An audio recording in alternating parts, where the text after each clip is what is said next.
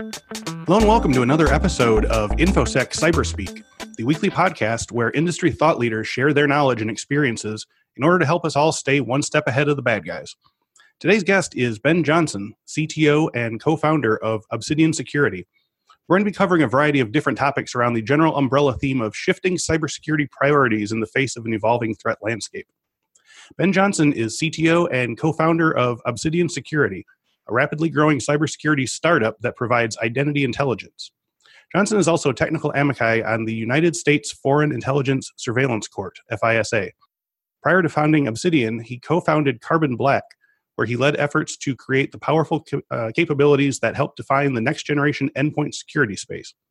Prior to Carbon Black, Ben was an NSA computer scientist and later worked as a cyber engineer in an advanced intrusion operations division for the intelligence community.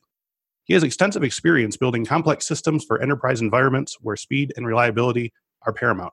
Ben, thank you very much for being here today. Thanks for having me and uh, quite the intro. I appreciate it. Okay, very good. Yeah, we want to make sure everyone knows. So, uh, we start out every episode by asking a little bit about your security journey. Where did you first get interested in computers and tech, and, and how did that move from general computers maybe to cybersecurity? So, I'll, I'll try to not be long winded, but I get pretty excited talking about, uh, you know, well, yeah. really anything. But okay, but uh, so it's actually a little bit amusing. So first of all, uh, I got a Commodore 64 when I was like three. You know, you my dad are the seventh person now to say a Commodore 64 was the first computer. So that's awesome. Yeah, and uh, my, my dad. Yep, my dad was helping me uh, uh, learn basic and all that. He's not like a, a, hardcore computer guy or anything, but you know, I think he saw the future. Uh, but really, I grew up in Vermont, and I grew up on top of a mountain, and really that meant we had no TV channels, but we had a phone line, and AOL and the sort of beginnings of uh, you know um, internet providers and things like that were just starting to, to come around. So I, I really just grasped onto that and uh, and you know fast forward a little bit I, I, really got into programming and, and just technology and, and computer science. Um, and then security I saw the movie Enemy of the State. Oh, yeah. And I, I was already kind of interested in security but it wasn't really like today where there's lots of online literature and courses. It was really just sometimes people would you know leave telnet open or stuff like that like a long time ago and you know forge emails from other people. So you start to think about the attacker versus defender side but then i saw enemy the state and i, I was like whoa this nsa thing is really cool. And at the time nsa was much more private. It was called no such agency and you know they, they didn't have cameras they didn't have it in the news all the time they didn't have the you know director of nsa giving talks and things like all the stuff that's happened since. Uh, and so I applied and I and I fell in love. And I'm hap- I'll happy happily talk about my journey more, but uh, that was really the start of it, and then I've been hooked ever since.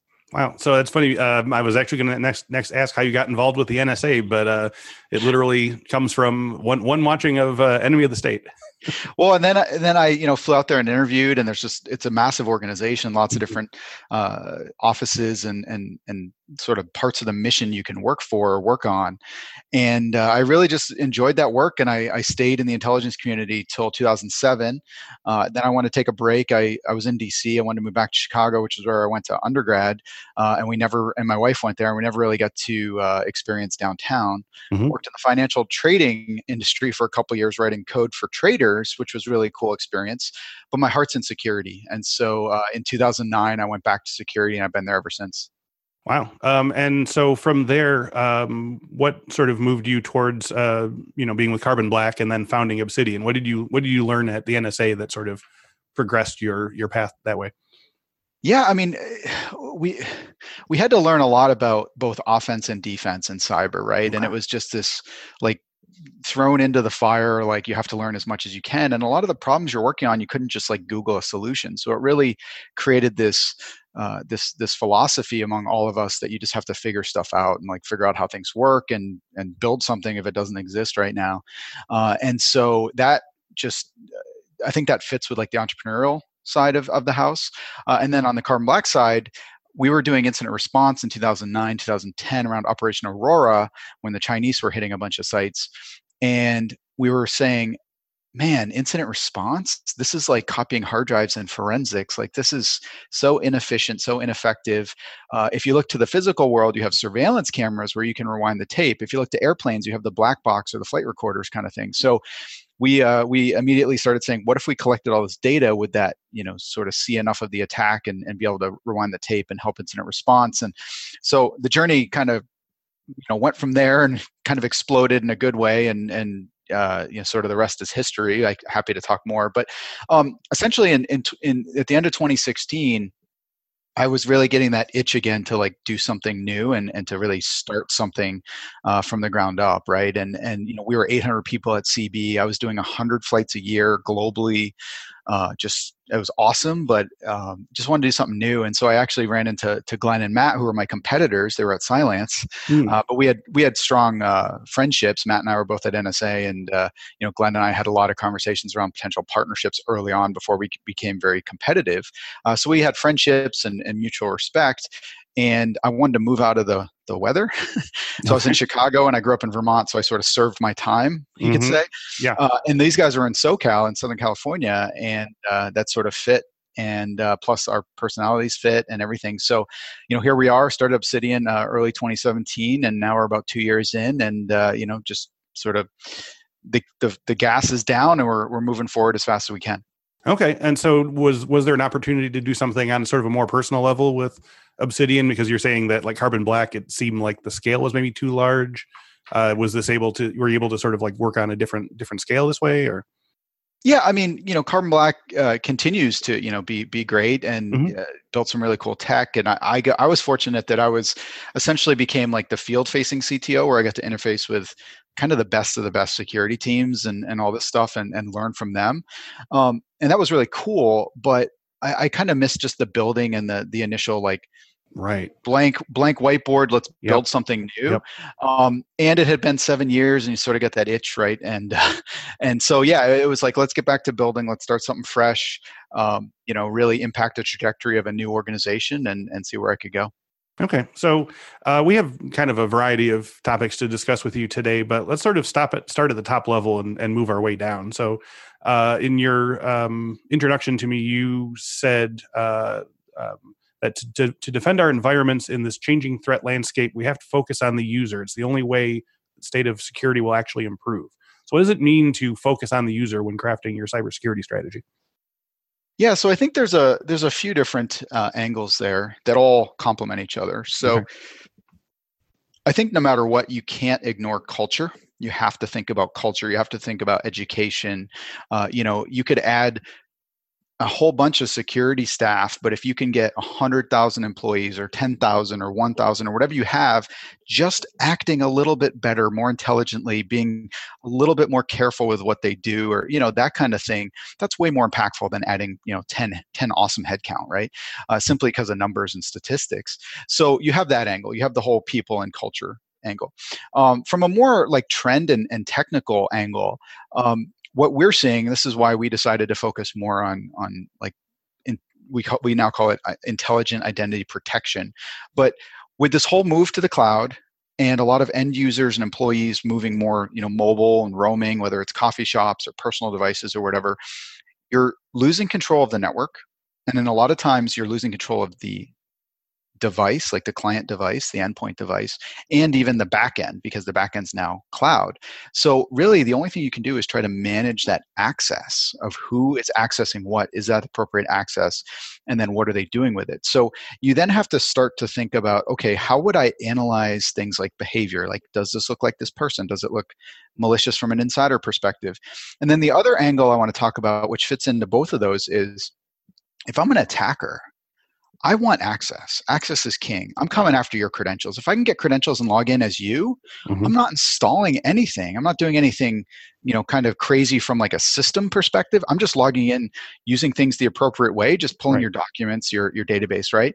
Um, and it's it's I don't mean to trivialize it. It's hard. Like you know, bad guys have to steal credentials and try to blend in and stuff like that. Um, but the problem is, it's still too easy right? Like we see all the time, p- people lost passwords, and then you know adversary logs in, and, and the rest is history. So I think those are the, the reasons why it's you know cultural. That's where you get a lot of improvement. You need to understand access and what the users are doing because that's really the the attack vector um, and then you know it has been a, a pretty sore spot around credential theft credential stuffing that kind of stuff so yeah, in your intro again, you said you asserted that in any organization, it's highly likely that some users' credentials have already been compromised. So why do you think credential compromises like these are so commonplace? Well, uh, first of all, you know, I think uh, it's it's still pretty sad state around uh, password reuse and some of those kind yes. of things we just treat as as basic like no nos.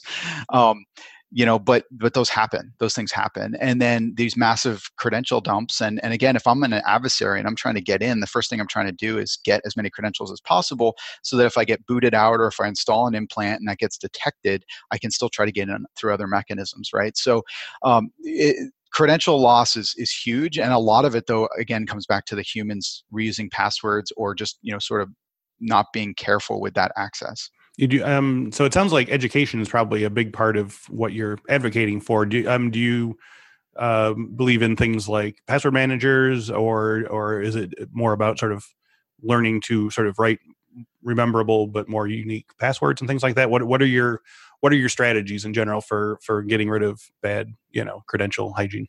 Yeah, I, I think you you nailed it. I, I would say if there's only one thing you could do because of time or cost or whatever, it's get a password manager mm-hmm. uh, because so much, whether it's consumer and personal or professional identity, uh, so much comes down to that access and that identity. And and if someone can become you, then they all of a sudden can you know pretend to be you like we see in business email compromise and you know getting people to wire money or you know they access your data or things like that hmm. okay so um what cybersecurity policies do you think are being prioritized too much at the expense of more useful strategies? You said basically like users is is the real thing, uh, you know, the real sort of like hotspot, and that maybe people are spending too much on like tech to to go through it. Are there uh, things that you think are not getting the most return on the investment? People are spending too much money on and aren't really doing the job.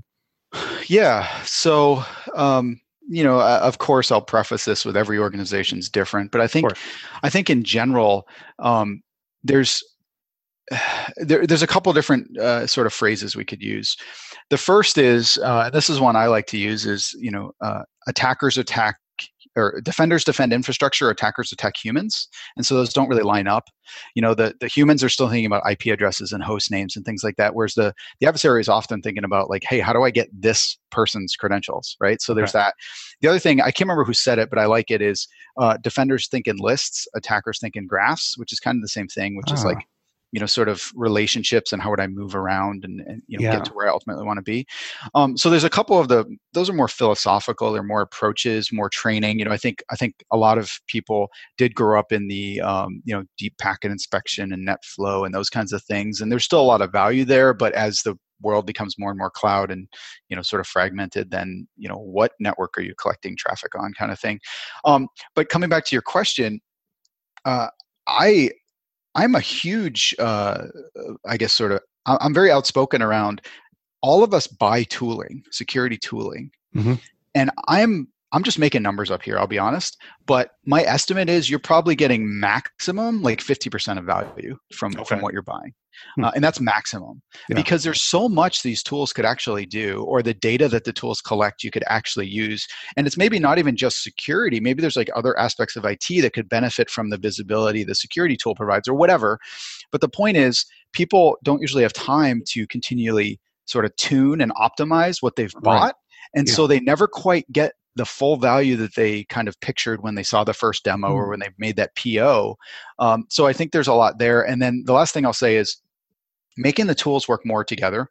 Um, you know, so like I do think over the last, let's say, four years, uh, there's been a good surge around integrations and orchestration and automation, all that stuff.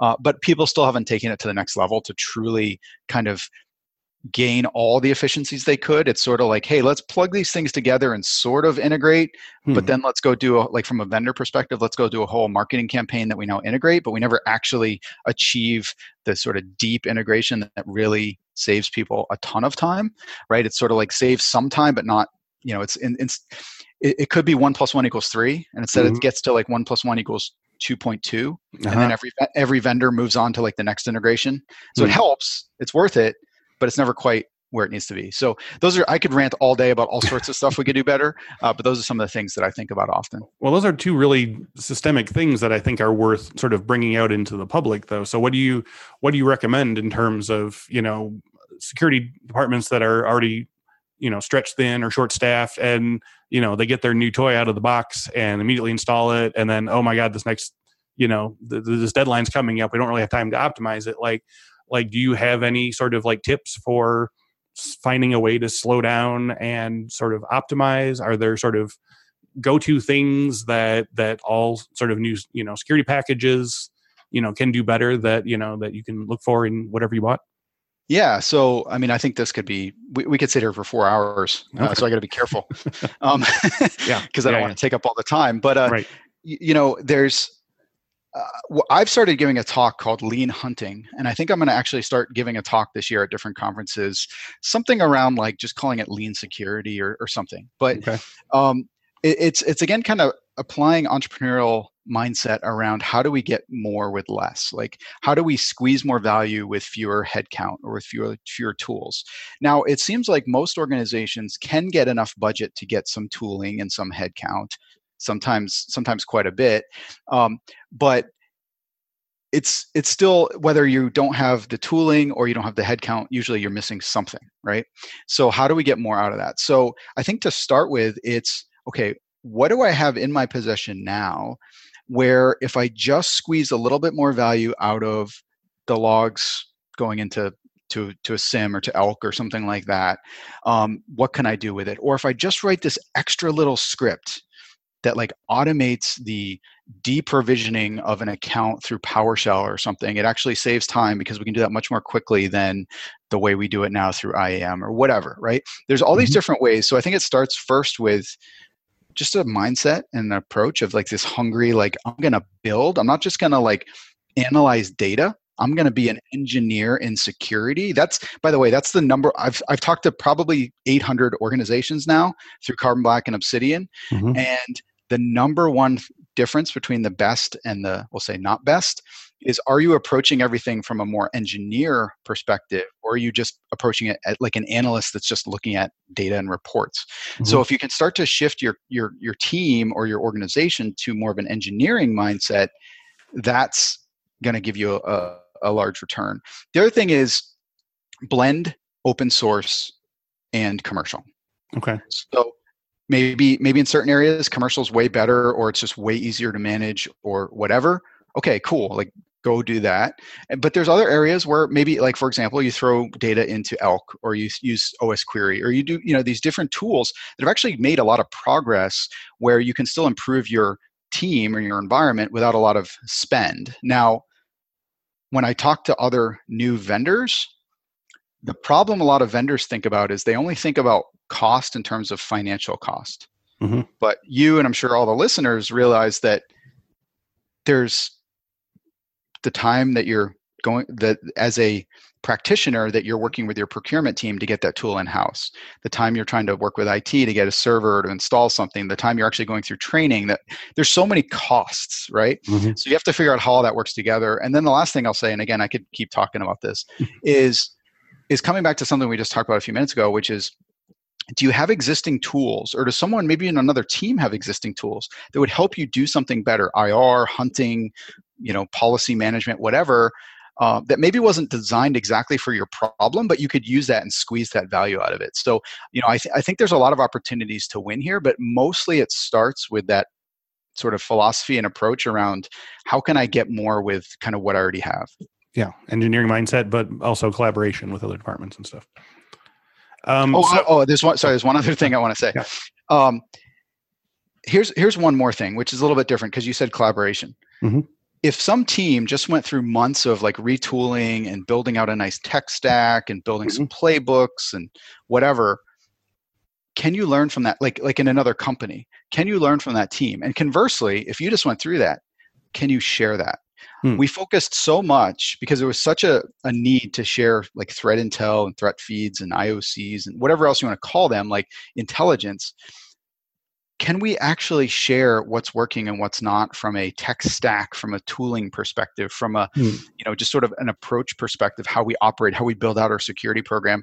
Because someone else just spent months figuring that out. It might not be perfect but you can learn from that. Mm-hmm. and their months of effort you talk to them for an hour you might have absorbed a lot of that right? So we got to start sharing more of the the approach the guiding principles the the tech stack and not just focus on things like threat intel So to move from the um, you know best practices to, as you said before, the not not best uh, practices. Uh, you mentioned previously that one topic you you like to speak about is the data privacy and security practices of the world's largest tech tech companies and where they're falling short. Uh, since security companies should ideally be the most knowledgeable on the best practices to take, uh, where do you believe they can stand to improve their data privacy or security postures? Yeah, so you know, security versus privacy is a never-ending pendulum and, and sure. battle. You know, yeah, I think. Yeah, yeah. Um, I was just on a I was just on a panel last night, and we were we were talking about you know everyone's favorite GDPR. Yep. Um, you know, it's it's it's it's challenging because there's a lot of rights and a lot of privacy that that I really do think we should expect as consumers. Mm-hmm. But it gets much fuzzier when you become an employee, right? Because you're using the employer's information system, you're working on employer IP, whatever, right? Like, mm-hmm.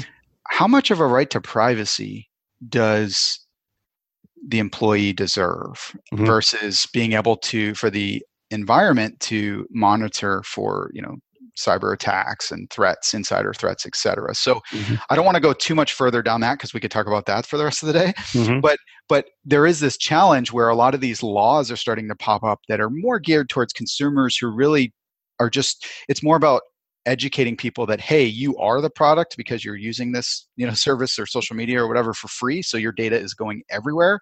Yep. Um, and then how does that apply maybe to, to enterprise and corporations? From a uh, data privacy and uh, you know corporation perspective uh, from like a, a, social media provider or things like that i think on the positive side most of the big guys have great like cybersecurity teams. So they've invested heavily in preventing uh, uh, you know unwanted compromise kind of thing. Where it starts to get a little uh, less good, we'll say, is you know they're they're essentially in the business of selling the data or sort of chopping it up and finding different ways to utilize it mm-hmm. and you know every copy of data is a liability and so when you start to have these large data sets and it's very easy to click a button and copy an s3 bucket or you know shift some data from one provider to another move from one cloud to another whatever very quickly you can lose track of the data. And, and i think that's where a lot of work still needs to be done of okay yeah sure you can you can hold my data you can hold my patient data my i don't know cell phone location data if you're you know my cell phone provider whatever like stuff that you need to operate. But then if that starts to flow into third parties or go other places do you essentially have some sort of chain of custody or some sort of tracking to at least understand where it's going. And I don't think anyone's doing that very well right now. Uh, so to move on to another uh, topic, um, for the purposes, or you know, to to get our listeners caught up if they don't know about it, what are credential stuffing attacks, and why are they on the rise, and how can enterprises protect themselves against them?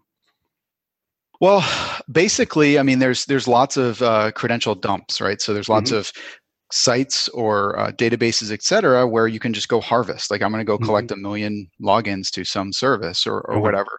And uh, then I'm going to go try your Gmail username and password against all these sites because you probably use your email as a username because that's usually the default and then see if you didn't change your password right or even things like like work emails you know mm-hmm. if i collect your work emails maybe i can use that to sign into a bank or something like that so it's it's all about trying different uh, credentials that have been seen and known to work somewhere. So at some at some point in time, this username and this password worked for you. So I, the adversary, am going to try that against these various sites, thinking that you probably have, you know, Facebook, Gmail, you know, Bank of America, J.P. Morgan, mm-hmm. whatever, all these different sites.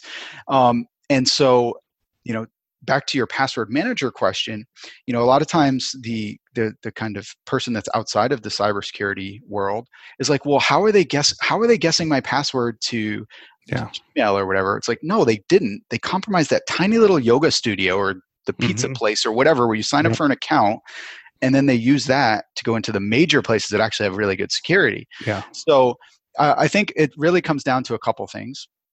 The first is if we can just make password reuse go away okay. through whatever means that's yes. that's one huge thing uh, number two though is is better monitoring like are we mm-hmm. seeing strange logins or logins from a devices that we don't expect you know things like that i think you're starting to see some of that from like Google's and other people in the world that say, "Hey, um, this device just logged in. We've never seen it before. Just wanted you to know," kind of thing, right? It's not mm. perfect.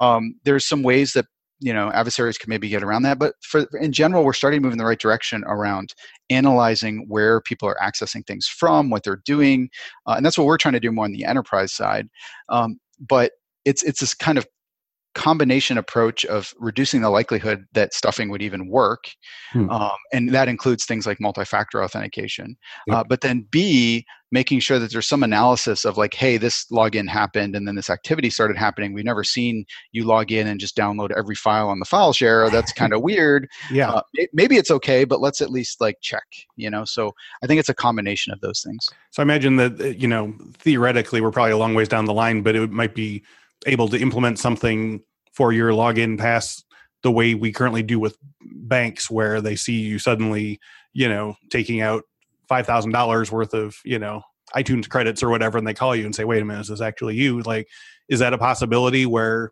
you know your your email provider, you know, whatever, can say, "Hey, your user pass uh, has been used on these 17 different places within five minutes." Yeah, I think I think everything's luckily moving in that direction, which is, okay. is, is positive. With with analytics or machine learning or other techniques, it's usually mm-hmm. a combination of them, hmm. where it's it's basically comparing the current behavior against what you've typically done and if it deviates enough which is basically how your credit card spends uh, spending uh, uh, fraud detection works right is, right. is like hey this is very outside you it might still be you but i'm going to check mm-hmm. yeah so um, at the time we're recording this about two days ago was um, we had an election uh, here in chicago for the mayoral runoff uh, I previously spoke with John Dixon at the Denim Group about the hacking that happened to voting machines in the 2016 elections uh, and the possibility for the same in 2018. Did we actually see a measurable level of voting machine fraud during the midterms? I don't remember seeing much reporting on it by comparison with 2016, so I'm curious if. Well, I, I, I think it was even just um, just this morning or yesterday. One of the senators, and uh, it's been a busy day, so I, I, I blank on the name. I apologize, yeah, but one of the senators sent a letter uh, saying, "Hey, we can't say there's no evidence of election machine tampering because we haven't really looked for evidence. So we haven't done mm-hmm. forensics on the machines. It gets very crazy because there's there's very and I'm not I'm not a lawyer, mm-hmm. but there's definitely um, uh, challenges because some stuff has to be done more at the federal level, but yep. a lot of voting really is still pow- you know empowered by the states or the states are empowered to conduct voting without like sort of federal interference too much. Right. It's a very like kind of tricky line. Um, I don't I don't personally know. I mean, I, I what I would say is I think I don't think things have improved very much. Hmm. So uh, you know, I think that's a major concern. Uh, back in 2016, one of the concerns is was or two concerns, major concerns were machines that don't have a paper trail. Yep.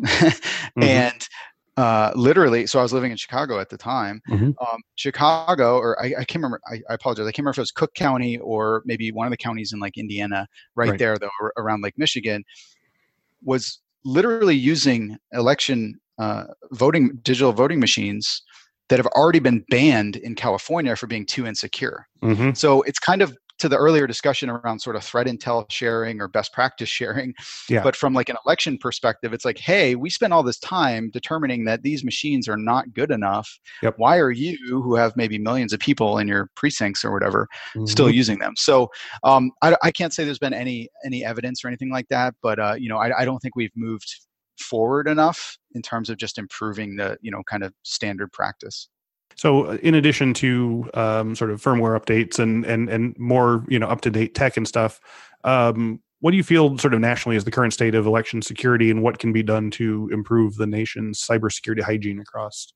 the whole ecosystem, not just Chicago? So, a couple uh, couple minor questions there, right? Um, yeah, yeah. nothing that affects you know every every single thing going forward or anything. Well, I think I think elections uh, it, it's too uh, so, so on the one hand, you, you sort of get the almost like a stock portfolio where you diversify, and so you know if something has a big problem, you're still okay. Kind of the same thing with tech, uh, but you don't really want security through obscurity. You don't really want security just through diversification. You need to have a, a reason, uh, and so I, I think there's there needs to be more standardization actually around. Hey, these are very well built machines, and there's audit trails and things like that.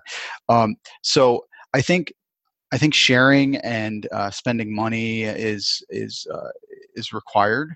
I think a lot of the times the people that are working the machines aren't the most sophisticated because let's be honest, they're just usually it's people that are um, ha- maybe have a little bit more time and therefore aren't in the you know sort of corporate rat race and and maybe mm-hmm. just haven't been as as or technical just, or just volunteers who have another job and don't right. have time to yeah right right and and they're not supposed to be experts so right. you know that and, and then you know kind of zooming out i think from a cybersecurity perspective um, things are getting better like mm-hmm. things like the iphone and, and some of these other technologies that have become very popular have just risen the bar tremendously. Like the fact that your phone is usually encrypted by default and maybe requires biometrics and things like that, for the average person, it's improved things.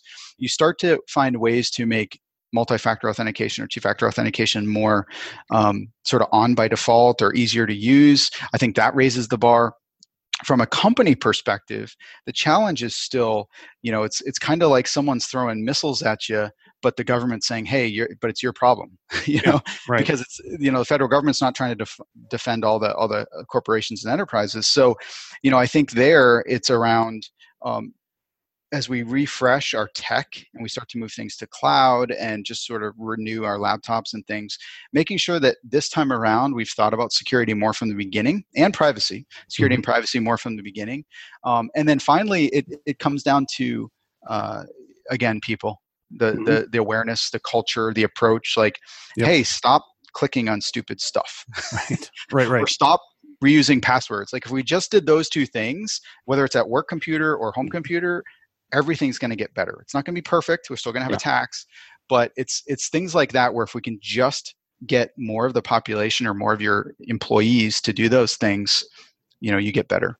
Mm-hmm.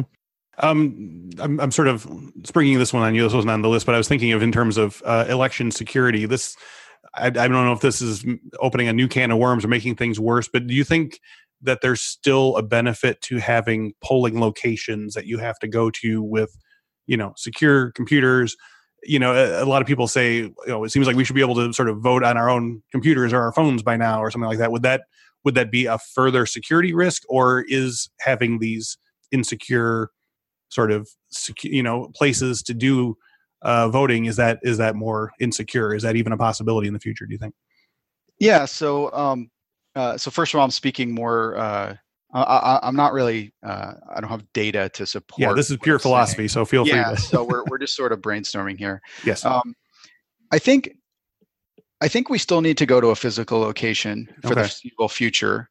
More so because we need to really think about all the the ramifications and the attack vectors and the possibility yes. of tampering or compromise. Uh, so that's it, it's not uh, in my head, it's not because of some um, exact reason why we need to kind of hold off a little bit, other than we need to think about it and and and really discuss it and really flesh out the you yeah. know sort of attack vectors and things like that. It has to be an ironclad security strategy before you start thinking about yeah. Voting and, for and, and, and look, let's let the reason the internet's a, a, a, combat zone is because there's very little attribution right? If mm-hmm. everyone has to have attribution and you have to, like Estonia did, where you have to use a card tied to your person that says, I am Ben and I'm getting online with this IP address and this email address and stuff, you know, cybercrime goes way down because everything can be tracked back to an exact human or, you know, right. at least in theory. Um, and so, uh, you know, but the flip side is, okay, how do I prove that I'm the one that submitted that vote? Right or how does mm-hmm. I, how do i prevent someone else from not voting on my behalf just because you know they figured out my token or my credentials or whatever okay. it is so okay. those are the ways where i think we need to think more about um, just the ramifications and the attack vectors uh, and i do think having to go to a polling place and being on a pre-generated list those aren't perfect things but they're deterrents yeah. and it's kind of hard to do it at scale without like hard, hard to attack that at scale without people noticing. Mm-hmm. So, um, you know, I think my, my preference is let's get a little bit more paper involved in the election process yep. until we truly have a better technical solution and then maybe we go you know kind of hardcore into the technical solution. Hmm. polling polling place as old school two-factor authentication. Yeah. Um, so uh, as we start to wrap up here what other credential-based cybersecurity emergencies do you think are on the horizon? What do you, where do you think the next wave of cybercrime is going to come from? Is it from a, either a tool or a technique point of view? So Well, you know, going back to your going back to the credential stuffing thing for a 2nd Mhm. um, or just sort of uh, account compromise. Um, what's interesting is, you know, the the adversaries iterate and innovate, and you know, they're they're not always super sophisticated, but there's enough super sophisticated or sophisticated ones that you know sort of raise the the, the adversary's game. If you think about tools like Mint or some of these other uh, sort of luxuries or nice things that like help you manage your finances, or you can log into one place and then it can log into your Twitter and Facebook and all these other things. The reason I bring that up is the adversaries use those because what they do is they log into something like mint or some of these other tools or even like a like a like a bank account that allows you to connect to another bank account then they can test credentials through mint Hmm. so then all bank of america or jp morgan or citibank or whomever sees is that they keep seeing failed logins from mint so it's Hmm. not like it's coming from russia or china or you know Yeah. wherever Right. so that's just an example, but it's an example of people getting a bit more sophisticated in using our own tools against us, right? Mhm. So there's that. I think the other thing is, and this is a, this is quite frankly a massive problem. The cloud providers are not responsible for security. They're Hmm. responsible for security at the foundational level, the infrastructure level. They're, they say they're uh, responsible for security of the cloud, but you're still responsible for security in the cloud. So the reason I bring that up is we talk to organizations over and over again who race to put their application in the cloud or use some SaaS-based service or whatever. You know, it could be Slack, G Suite, you know, Office 365, Salesforce, Mhm. whatever. And people just think that like this cloud provider is doing all the security for them, which I understand why they might think that, but it's not true. The the Mhm. truth is that cloud provider might be you know securing the underlying routers or patching the underlying linux or whatever the operating system is but you're still responsible for making sure the right people have the right access they're doing the right things they're not leaking data you know that kind of stuff. And that's a, actually a huge problem because these teams can whip out a credit card sign up for aws in a minute spin up clusters that are costing you know thousands of dollars and doing compute storing data whatever um, and really like you just have to hope that the default security policy is good enough or someone didn't click the wrong thing. So i think that's a huge problem. And then the other thing is um, you know it's just how do we how do we how do we allow people to be productive and have a good experience as an employee or consumer uh, knowing that a lot of what they want to do is their personal device? So like your phone or your tablet or whatever essentially has parts of your professional identity and your personal identity and i think we're going to have to figure out how those kind of unify but also sort of stay separate uh, and i don't think anyone's really solved that yet All right. So for a bonus round here, could you tell us our listeners a little bit about the project that the Obsidian team's been working on? I've heard it, it leverages data science, AI, and machine learning to drive identity intelligence. Yeah, so we uh, we collect uh, activity logs and other information from all these different applications and cloud providers. Mhm. We unify that, and then we really try to surface to the security team, the IT team, uh, where your uh, access creep or identity creep has occurred. So basically, every organization, you probably have accounts that you don't use, right? You probably were given an account when you started and then you never logged in. So like where do the things like that occur? Like where do you have extra surface area that really shouldn't exist? Might cost you money, but it certainly adds risk. Uh, and then we're also looking for uh, detection of threats and then helping to, to respond. So we're really trying to understand how the employees are utilizing these different applications. Should they be doing what they're doing? Should they have that access? And then how can you sort of right size all of that? And if uh, our listeners want to know more about Obsidian, uh, where can they reach you? So obsidiansecurity.com or Mhm. at obsidiansec, S-E-C. Mhm. Um, and uh, I'm Ben at obsidiansecurity.com. Well, great. Ben, thank you very much for being here today. This is a, a lot to think about. My pleasure. Thanks for having me. And thank you all for listening and watching. If you enjoyed today's video, you can find many more on our YouTube page. Just go to YouTube and type in InfoSec Cyberspeak to check out our collection of tutorials, interviews, and past webinars. If you'd rather have us in your ears during your workday, all of our videos are also available as audio podcasts. Just search InfoSec Cyberspeak in your favorite podcast app.